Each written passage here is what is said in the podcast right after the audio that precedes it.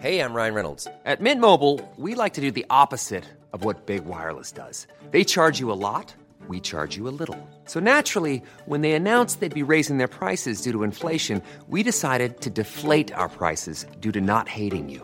That's right. We're cutting the price of Mint Unlimited from $30 a month to just $15 a month. Give it a try at mintmobile.com slash switch. $45 upfront for three months plus taxes and fees. Promo rate for new customers for limited time. Unlimited more than 40 gigabytes per month. Slows. Full terms at mintmobile.com. Well, hello, Chris Evans here with a special edition of the Best of the Breakfast Show podcast with Sky from Virgin Radio and happiness guru Arthur C. Brooks. This guy is a genius, and what follows is a 25 minute express train of absolute gold if you're of a certain age. We're talking about sort of post 40 ish. He has proven with his social science that we get happier, or at least should do, with every decade past about the age of 47.2. And if you don't believe me, have a listen. He's a classical musician turned public policy analyst turned happiness expert. If that's not enough, he's just authored his 12th book, From Strength to Strength, which we've all read from cover to cover. And here to tell us more, it's King of the Books, Arthur C. Brooks. nice, Jane. Good morning, Arthur. Good morning, Chris. How are you? the legendary Chris Evans. Well, my goodness me, the legendary Arthur C. Brooks. So, who's the guy on the plane? Come on. I can't tell you. Come on! Oh, it would be indiscreet. Besides, I'm adverse to lawsuits. right. Uh, for people who don't know, why am I referencing a man on a plane? It's the man who changed my life. It's. Uh, I was on a plane eight years ago. I was the president of a, a think tank, which for your listeners who don't know, that's a, a research organization like a university without students in Washington, D.C. It was a, a CEO traveling around feeling like a real big shot, but I didn't have any end game and I was feeling pretty insecure. I was 50 years old thinking, where does this end? What am I supposed to do with my life? And I heard a man behind me on the plane explain to his wife. I could tell he was elderly. He was speaking to, I, I assumed it was his wife, explaining that he might as well be dead. And his wife saying, Oh, it's not true. And he said, Nobody remembers me anymore. And I thought, Oh, this poor guy. He's been forgotten. He probably actually never amounted to much. He's disappointed. The lights went on at the end of the flight and everybody stood up. And I turned around. He was one of the most famous men in the world.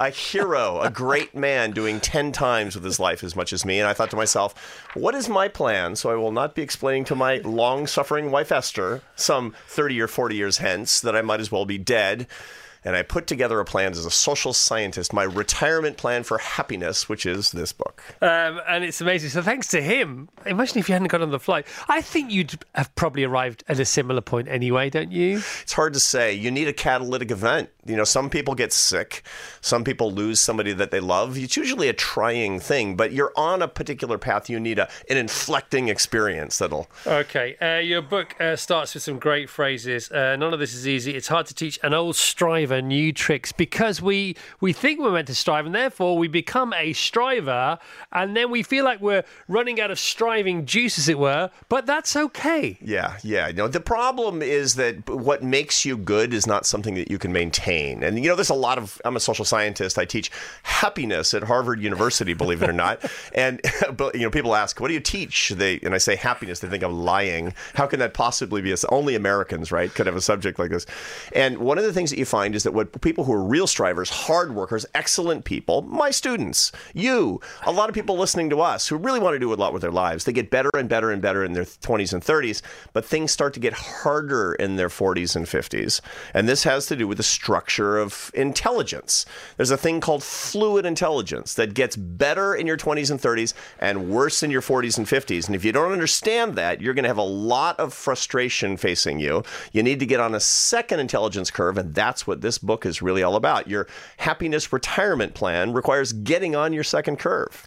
So that's crystallized. Exactly right, which comes in your 40s and 50s, stays high in your 60s and 70s, but it's a different set of skills, and you need a different set of disciplines in your life to get there.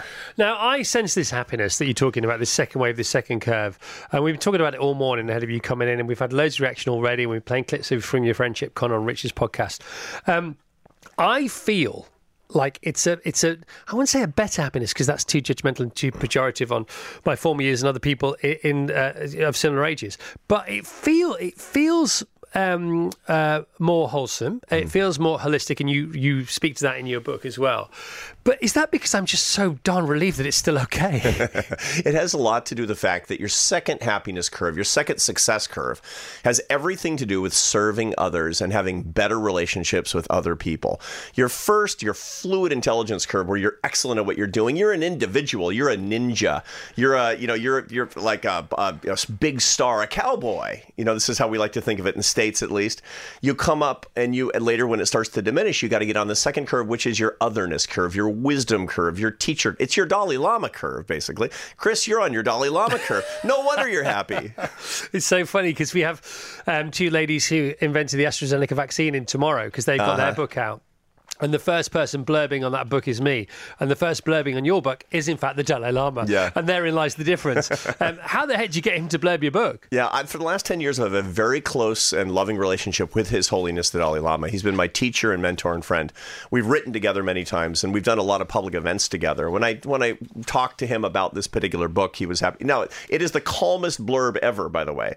The Dalai Lama doesn't say, This book changed my life. How could it? He says, Arthur Imagine Brooks, if he did. Arthur Brooks has written a book about how we, how we grow and change, which is pretty descriptive and calm, but he's the Dalai Lama. He is the Dalai Lama. How did you forge that relationship with him? Well, I was thinking some years ago about the people that I wanted to know to to to really to project myself into the future and to to be able to I'm a happiness guy.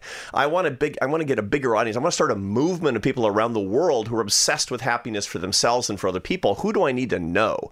And so I wrote to His Holiness the Dalai Lama to his team and said, if I come to Dharamsala in the Himalayan foothills to your monastery, will you see me? And he said, yes. And so I actually went there, went to, you know, Delhi and then Amritsar and then drove up six hours. I almost hit a goat.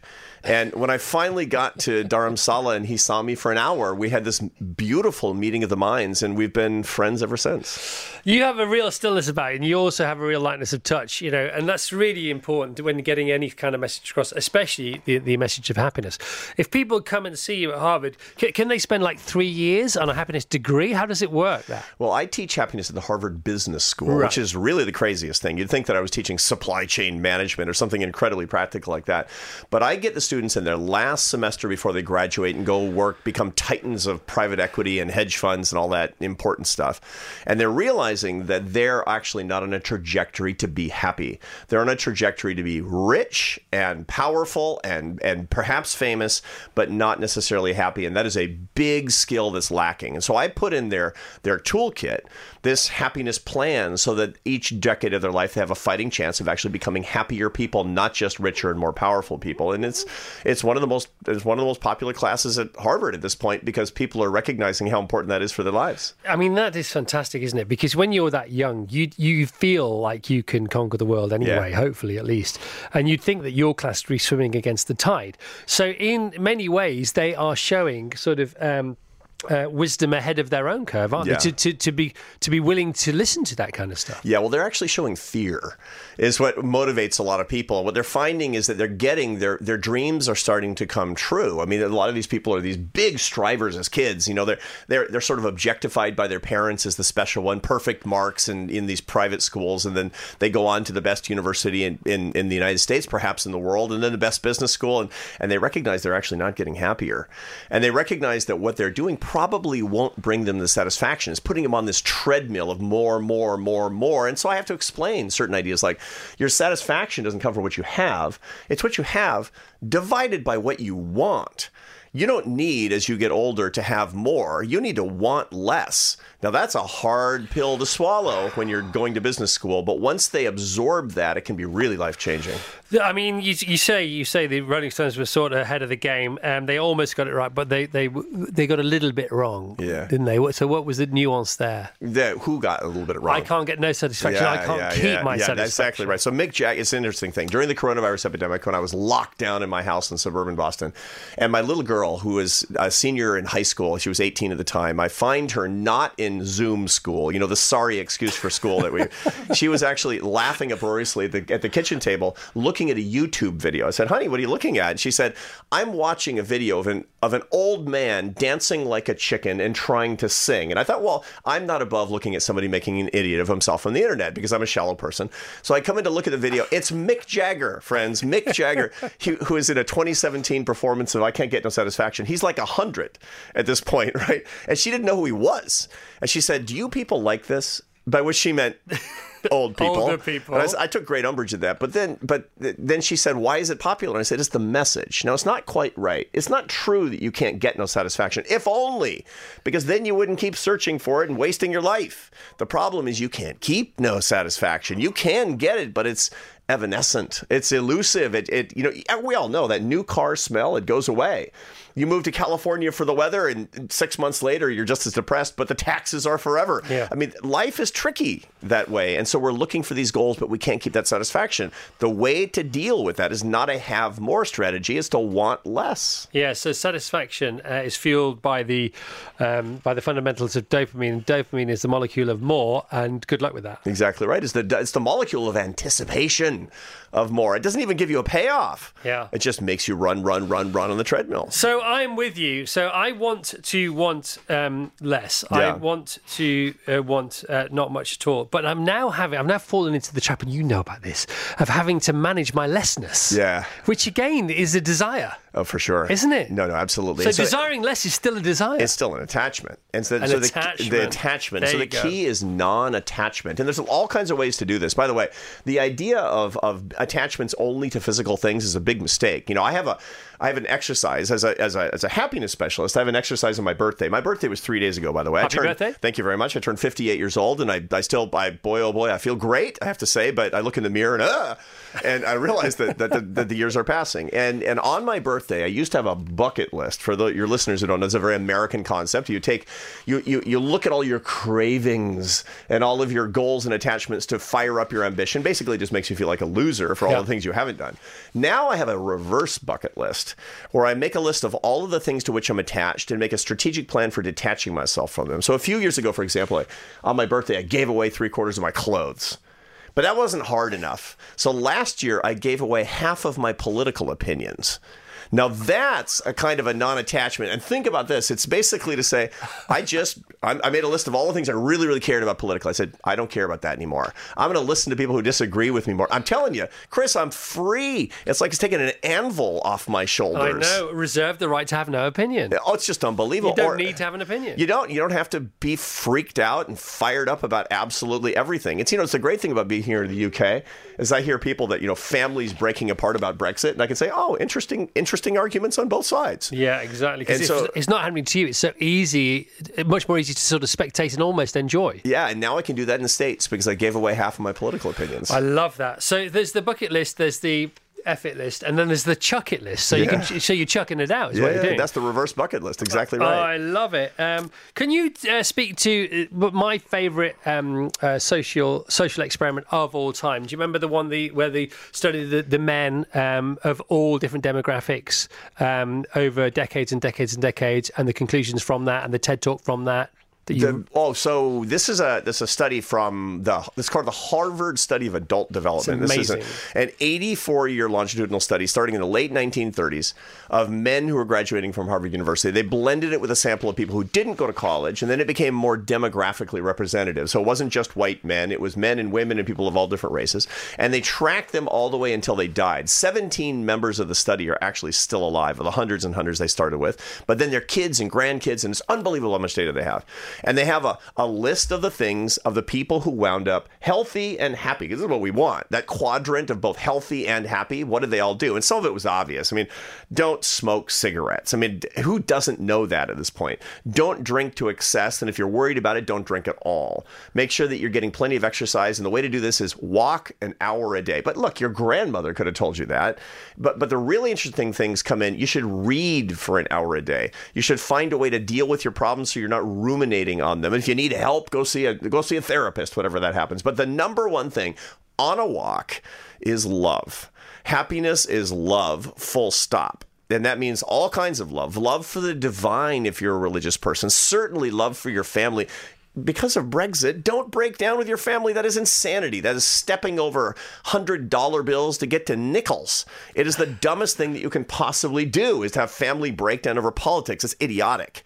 The third thing is real friendship. We all know the difference between real friends and deal friends. And as real strivers, you know, people are listening to us that are, you know, busting their picks 16 hours a day, tons of deal friends. Do you have real friends? You know the difference. And finally, making sure that your work serves your fellow humans. Love for the divine, love for your family, love for your friends, love through people through work. That's the secret of happiness. It's all in the book. Um, so there's falling in love, but as you get into your second curve, um, real joy is staying in love. Yeah, it certainly is, and especially in, when I talk about romance, one of the there are two things that my students always come to talk to me about in office hours. You know, they come to say, Professor Brooks, you know, I'm reading all these neuroscience papers, and that's really really great and all that, but tell me how to fall in love and stay in love. And the second is actually, what should I do about my religious life? Because they're all kind of on this spiritual journey, which is actually really important, of course. On the religion, on the on the falling in love part, it's interesting. I do a lot of research on internet dating and about about these patterns from millennials. And, and the fact is, millennials in the States, but also here in the UK, are 30 percentage points less likely to say that they are in love than people were in their 20s when you and I were in our 20s. Now, Chris, that's catastrophic. You know, we, what, what's the point for, of for being who? For them or for us? for, it's for the for the civilization. I mean, it's like, the, the point of being in your twenties is falling in love. What else is there know, in your I twenties? Everything else is a pretext to, you know, give you the time and means to fall in love. And when there's less marriage, there's less cohabitation, there's less love, there's less romantic love. You got big problems. And so I talk to them about all the things that are going wrong. Internet dating is is is catastrophic. It's matching people with too much political compatibility. It's got no complementarity between people. Nobody's ex- is, is talking about what the real secret to love is not just passion, it's it's admiration, it's respect, it's friendship is really what comes down to it. And a lot of young people today, they don't actually know how to make friends. So how are they actually going to fall in love? I mean, that, my best friend is my wife Esther. I mean, she actually understands me. She she loves me despite me. She cherishes and tolerates you. It's the craziest thing ever. I have no idea how she accomplishes that, but just because we're best friends, I love it. actually. We're racing through the book, but we have to. Uh, this book is amazing from strength to strength. Arthur C. Brooks, New York Times bestselling author. We've all read this book cover to cover. We couldn't put it down. We've all made notes. Here comes the next one. Tell us about play dates for the OGs. Yeah, yeah. So the, the old timers, one of the biggest problems that you have, if you're a, an aging striver and you have lots and lots of deal friends, you may not have the real friend chops anymore. And so I meet a lot of guys in the United States. The the loneliest people are 60 year old men. I mean, you'd think that as a 60 year old man, you'd have some skills when it comes to friends. Uh-uh, not so much. I mean, I meet people, who, especially those who work really hard, that don't have any real friendships. And so you find that they retire and they're desperately lonely. So what happens is that there's this movement, actually started here in the UK, also in Australia, but in, in the United States, sort of the Anglosphere, I guess, called called men's sheds. It's it's it's actually kind of depressing, but it, it's a good idea that's behind it. Where they have these sheds, these uh, tool sheds or or craft sheds in these neighborhoods, and women with their retired husbands will just take them there and leave them there with other guys. Well, they'll you know they'll build a birdhouse together or something. These guys that they've never met because what happens? Women bond largely over conversations about their feelings. Men have to men, the, the, most mysterious thing ever is your feelings. Like, Chris, how are you feeling? It's like, what? I don't know. You know, I have. I have What do you mean? I have sons. You know, it's a, my, my middle son. He's a he's a he's a Marine Special Forces. This guy's a tough hombre. Six foot five, covered in tattoos. He can kill you with his pinky finger, but he cannot tell you how he feels. It's compl- he's, it, that's that's mysterious to him. It's it's like you know the one of the mysteries of the universe. So what happens? These guys go through life never being able to figure this out. So, but they they need friendship because we all need this kind of platonic love. So what do you do? You have to have shared activities, and if you've never done that before, you're these sheds, your wife takes you there and you say, You can't come out till you've built a birdhouse with your friend Bill. Yeah. And and it turns out to be the salve on the soul for these guys. They they start becoming ha- happier. Strange. Yeah, as long as it works, it doesn't matter how it works, I don't think. Uh, so let's slip and slide towards the spiritual via intrinsic versus extrinsic goals. Yeah, yeah, no, it's uh, this is there's a lot of research that shows that that we have a tendency to think. And on the first day of class, at my my MBA students, 27 years old, Harvard University, I say, what would make you remarkably happier as a person? And they talk about things happening to them. They talk about I get the I the woman I'm in love with agrees to marry me if if they have that relationship. They talk about if I get that job that pays really well, if I finish my degree with honors, whatever it happens to be. And I say wrong. Why? Because circumstances don't last for your happiness. Again, you can't keep no satisfaction. That's the nature of the brain. It's a phenomenon called homeostasis. There's an actual neuroscientific reason for that that goes back to the Pleistocene, why you can't keep no satisfaction. So what do you need to do? You need to look inward for your satisfaction, not externally. Extrinsic rewards are looking to the outside world to bring you happiness. Intrinsic rewards are all about love. They're all about relationships. They're all about the, the satisfactions that come that you manufacture inside your own heart and inside your own soul. And you find that people who say that my ambitions are about having better relationships with my kids, with my parents, with my friends, with the people that I love romantically, they're the ones 10 years later who have fewer physical maladies. They have less depression. They have less anxiety. But the ones who say, I'll be happy if I'm the CEO, woe be unto them. So if you tap your own well of love and care and gratitude, that that for, then forever flows. doesn't it? Absolutely, absolutely, Chris. You've got it. You nailed it. And and the question is, can people do that before they're our age?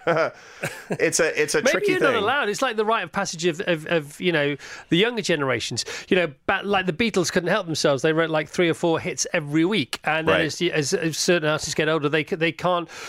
They, you know they can't get arrested in the charts. It's just it's just what you're allowed to do. It's recognizing um, what nature wants to give you at particular times, not getting caught on one particular perch, Hmm. and being happy to flow down the river, but you still have your your own paddle, if you like. Exactly right. And this is the nature of what we started talking about earlier. Look, you've got your fluid intelligence that makes you a big star, a striver that can achieve innovation, creativity, focus. But later in life, it really is all about the relationships, the wisdom, the teaching, the way that you can work with other people. And when you cultivate that, if you can go from Mark Zuckerberg to the Dalai Lama, boy, that's the trick. If you can walk from one curve to the next. But every single person listening to us, when they get into their 40s, they're going to notice that what used to be easy gets harder.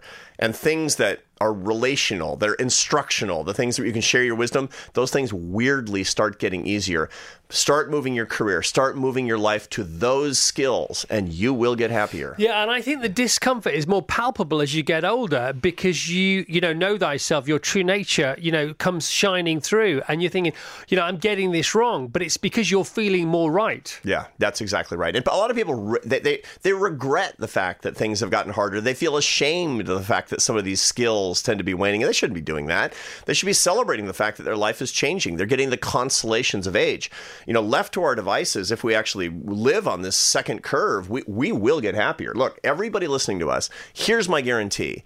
Don't leave it up to chance. If you use the skills correctly, you can be happier at 75 than you were at 25. You actually can do that, but you must cultivate the skills that actually come with age. Yeah, and you're not selling snake oil here because you know you, you have a you know have a dog in the race, you have some skin in the game with your book, but Yeah. this is you're not trying to get a sign up for some lucrative online course. You're just saying it's there, take it. Yeah, absolutely. No, this is this is free for all. God gave it to everyone. it, every- all it. of it's just the most beautiful thing I have to say. And and I'm I'm I'm 58 and I'm actually looking forward to 78 Yeah. because I did the research. I ate my own cooking.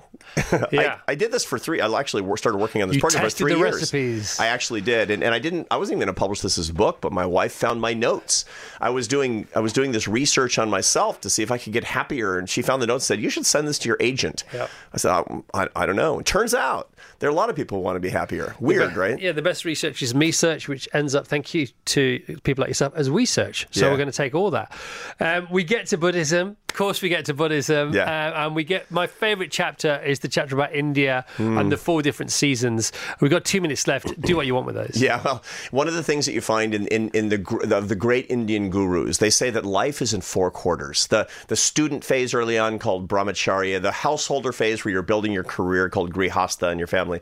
But the third and fourth phases are the magic phases of life, starting sometime in 45 or 50, vanaprastha, which means retiring into the forest from two words in Sanskrit. And you don't have to literally retire into the forest, but you need to back away from your worldly ambitions and start to think about the sources of your true joy such that you can get to that fourth quarter, which is sannyasa, enlightenment, one in being with Brahman, the creator. And you figure out what that means for you. But the bottom line is you got to do the work. And the work is intensely about you, about becoming non attached, about wanting less, about loving more. If you want less stuff, if you want and you pursue more love, Vanaprastha will be yours and sannyasa is your future. Yeah, and the whole thing is, you know, if you want less, it means you have some stuff. And Yeah. so if you want less, all you have to do is discard it. And there's that whole thing about being tethered in a hot air balloon. Yeah. You know, you to, for that balloon to rise, you don't have to expend more hot air. You just got to cut those lines. Exactly right. And again, there's nothing wrong with stuff. The problem is basically loving stuff. Yep. There's nothing wrong with with having a relationship with people that's in terms of business, but don't use people. Here's how I end the book. The world tells you to use people, love things, and worship yourself, and it's all wrong. You need to take the verbs and nouns and mix them up. You should use things, that's fine, love people only, and worship the divine, and the future is yours. Wow. Um, congratulations. Thank goodness your wife found your notes. Yeah. Who knows what else she's found? But I'm, I'm, a, I'm what was she looking man. for? That's the question. Why was she rooting around there in the first place? That's what I want to know. Um, you're on with our pal Rich Roll in a couple of weeks. Have you recorded that podcast? Yeah, I've yet? recorded that podcast already. Rich Roll's phenomenal because he's somebody who's truly on his second curve, and Yeah. he's a, he's a, he's an example to all of us. I've been a long time fan of Rich's and now a friend. You know, and the second the second curve is all is it's a metaphor. It's a reflection of the resurrection, isn't it? That's, Yeah. that's the thing, there, isn't it? Sure is. You sure um, are doing a lot right, Chris. Are you happier and happier as the years go by? Maybe as the seconds go by. It's crazy, isn't it? Yeah, and that whole thing about Michael A. Singer, you know, keep keep keep the heart open because you know if the door's closed, nothing can get through, and if the doors just keep them, keep them, re- release, relax, relax, and release. How many decades have you been in the business? This business, Yeah. it's coming up for four. Yeah, yeah, yeah. I mean, it's and I've we. I mean, we know you across the pond. Okay, uh, well let's let's have that discussion off the air purely because we're running out of time. Because my favourite subject is me, uh, uh, unless it's you, of course. Thank you. And Uh, now it's we. uh, yeah, it is. Arthur C. Brooks, New York Times bestselling author. Got to get this book from strength to strength. Thank you so much, Arthur. Thank you, Chris. Great thank being with you, you. Vassos. Uh, thank you, Rachel. Thank you, team. And we'll see you all on Wednesday. Goodbye. The best of the Chris Evans Breakfast Show with Sky. Virgin Radio. Thank you so much for listening. And if you do like what you're hearing, please remember to rate this episode and review it. And also, why not listen back to some of our other podcasts from Dawn French and even Matthew McConaughey. All right, adios. Bye bye.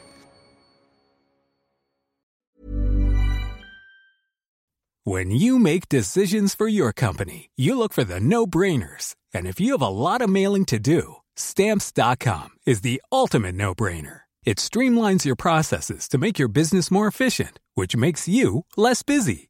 Mail checks, invoices, legal documents, and everything you need to keep your business running with stamps.com.